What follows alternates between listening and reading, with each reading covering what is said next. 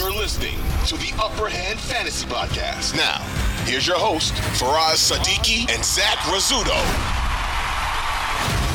What's going on, guys? Welcome to the Upper Hand Fantasy Podcast. This is a short episode. Just wanted to hit on some injuries so you guys are ready for Sunday. It's 7 a.m. on Saturday. I'm recording this um, so that you know we want to make sure that we're all set. Uh, sometimes you know we uh, we're doing a thing over the weekend. We're not you know fully aware of all the injuries, and then Sunday morning you're like kind of scrambling to see like if your guys are in and all that. So hopefully this helps, and you know this is going to be a super short one but we're going to make sure that you guys are good to go. And I include a couple of matchup stuff in here as well. Uh, you know, a couple corners are out this week, so you know, just wanted to provide, you know, the the the guys who get upgrades at wide receiver, right? Um, let's start in Detroit. Amon-Ra St. Brown, you know, he has the turf toe injury. Josh Reynolds has the groin injury. Both of them had full practices on Friday, despite being limited earlier in the week you're going to have Amon Ra in your lineup. You know, most likely you probably don't have, you know, amazing options, uh, as amazing options as him. Uh, but, you know, I would temper expectations a little bit. Um, the Falcons, they have been pretty pretty good against slot receivers. They've allowed the least amount of fantasy points to slot receivers this year, but you know Amon Ra is that dude. Uh, but you know turf toe injury can uh, affect uh, his production. Okay, Josh Reynolds is probably just a flex play against the Falcons. Not overly looking to play him. He's played well over the first two weeks. Got the two touchdowns in week two. So you know, if you really need the help, you know, as like a flyer who has some upside, Josh Reynolds can do his thing. Moving to Green Bay, Aaron Jones uh, got a limited practice in on Thursday and Friday with that hamstring injury. Christian Watson was limited on Wednesday and Friday with a rest day in between. Both are questionable. Uh, I think they're truly questionable. We actually don't know if either of them are going to play. Um, you know, I, you know, AJ Dillon has been really disappointing. You know, for the last couple years, I would say in terms of efficiency. Um, you know, I think he's probably like a borderline RB two even without Aaron Jones.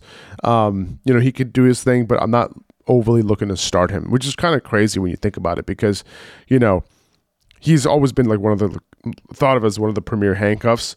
But, you know, at this point, you know, he just hasn't been playing that well. So I think, you know, he's a, a decent play this week if Aaron Jones misses, but I'm not overly looking to have him in my lineup.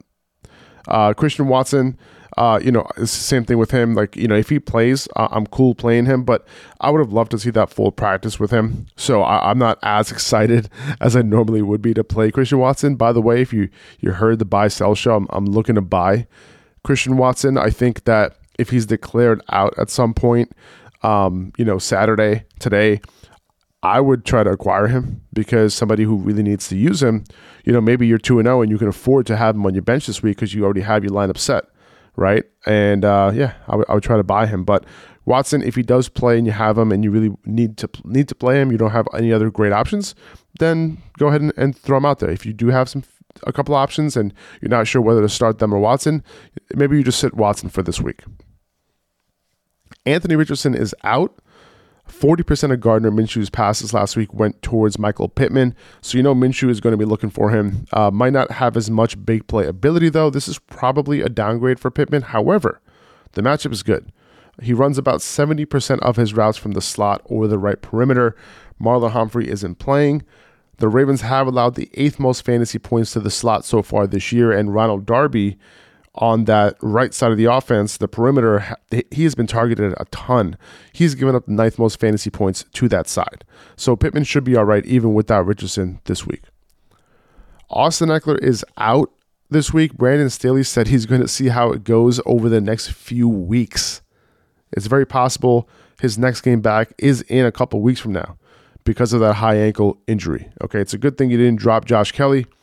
He's an RB2 play this week. I am going up against Austin Ekeler in our league together. He's going down. Zay Jones is out. Upgrade for Christian Kirk. Derek Stingley, corner for the Texans. He's out with a hamstring injury. He'll be out for a while. Okay. Uh, he was holding it down on his side of the field this this year so far, but he got hurt at the end of practice on Wednesday. Uh, you got to upgrade the entire Jaguars wide receiver unit this week. Also, Christian Kirk has the advantage uh, against Grayland Arnold, who's going to be the primary nickel corner. Tavierre Thomas has a broken hand. He was their nickel corner. He's going to be out. So, Christian Kirk, big upgrade for him this week. Logan Thomas is out. Cole Turner should be a consideration in deeper leagues at the tight end position.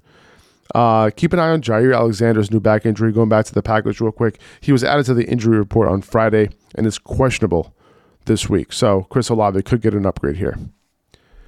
Kenny Moore, and by the way, I'm not, you know, I'm not like benching or severely downgrading Chris Olave. I'm still playing him as like a borderline wide receiver one, low end wide receiver one. Kenny Moore, the Colts' best corner, is a little bit banged up with a knee injury. He usually plays the nickel, uh, defends the slot for them. He's questionable with a knee injury. He said he'll play, but he se- it seems like he's not at 100%.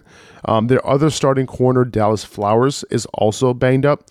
He suffered an ankle injury in practice uh, on Friday and is questionable for this game. Um, this was already a very vulnerable Colts secondary. They were allowing the fifth most receiving yards to wide receivers tied for the most touchdowns given up to wide receivers, and had given up the second most fantasy points to wide receivers as a result. Uh, Zay Flowers looks like he's going to have a big week. Isaiah Pacheco got limited practices in this week with that hamstring injury. He's questionable. Not sure how much I like him for this game with him not at 100% and in a timeshare. Uh, but, you know, he's like a desperate flex if you need one. But I'm not looking to, I'm not really looking to put, put him in my lineup this week. Jakobi Meyers will play this week. He's out of the concussion protocol. He's a wide receiver three against a beatable Pittsburgh secondary. Meyers is a good wide receiver against man coverage, and Pittsburgh plays some of the most man coverage in the NFL. We saw Brandon Aiyuk take advantage of that in week one. Jaylen Waddle has a chance of playing on Sunday after give, getting a limited practice in on Friday. He has to be cleared by the neurologist and team physician on Saturday in order to play. If he's act, excuse me, if he's active, uh, he should be in your lineup. DK Metcalf has been banged up with that rib injury. He practiced on Friday. He is on track to play, but just keep an eye out on that one. That seems like 75 80% chance that he will play. DeAndre Hopkins went from a full to limited to a did not practice on Friday. That's not the progression that we want to see. Like, if it was the opposite, that would be amazing, but it, it wasn't. Um, he's traveling with the team to the game, but this isn't ideal. Um, I, am going to have to move him down in my rankings just a little bit this week. Um, he, I would say he's not a wide receiver two. I would call him a wide receiver three play this week. If that, to be honest. Ravens running back Justice Hill is out this week with the toe injury, so Gus Edwards should be the guy. Uh, I would expect him to get a big workload in this game. Um, the Colts uh, are, are, a little stingy on the ground, but you know I talked about their corners being out and all that. How does that affect Gus Edwards? Well, if they're able to move the ball through the air, you know there's going to be more red zone opportunities. So I think Gus Edwards, you know, is in play as a RB two this week. That's going to do it, guys. I told you it was going to be a short episode. Just wanted to kind of go over those injuries. I uh, wish you guys the best of luck. If you guys need my rankings, it's at upperhandfantasy.com. Uh, they're going to be updated today again, and they'll be updated tomorrow morning to you know reflect all the injuries and all that. So, uh, and they were updated yesterday, by the way, on Friday. Okay, so so so if even if you look at it right now, you know you should have a pretty good idea of where these guys are at. All right, take it easy, guys. Have a great weekend and good luck on Sunday. I will be live early morning on Sunday before the games. See you later. Bye bye. 2400 Sports is an Audacy company.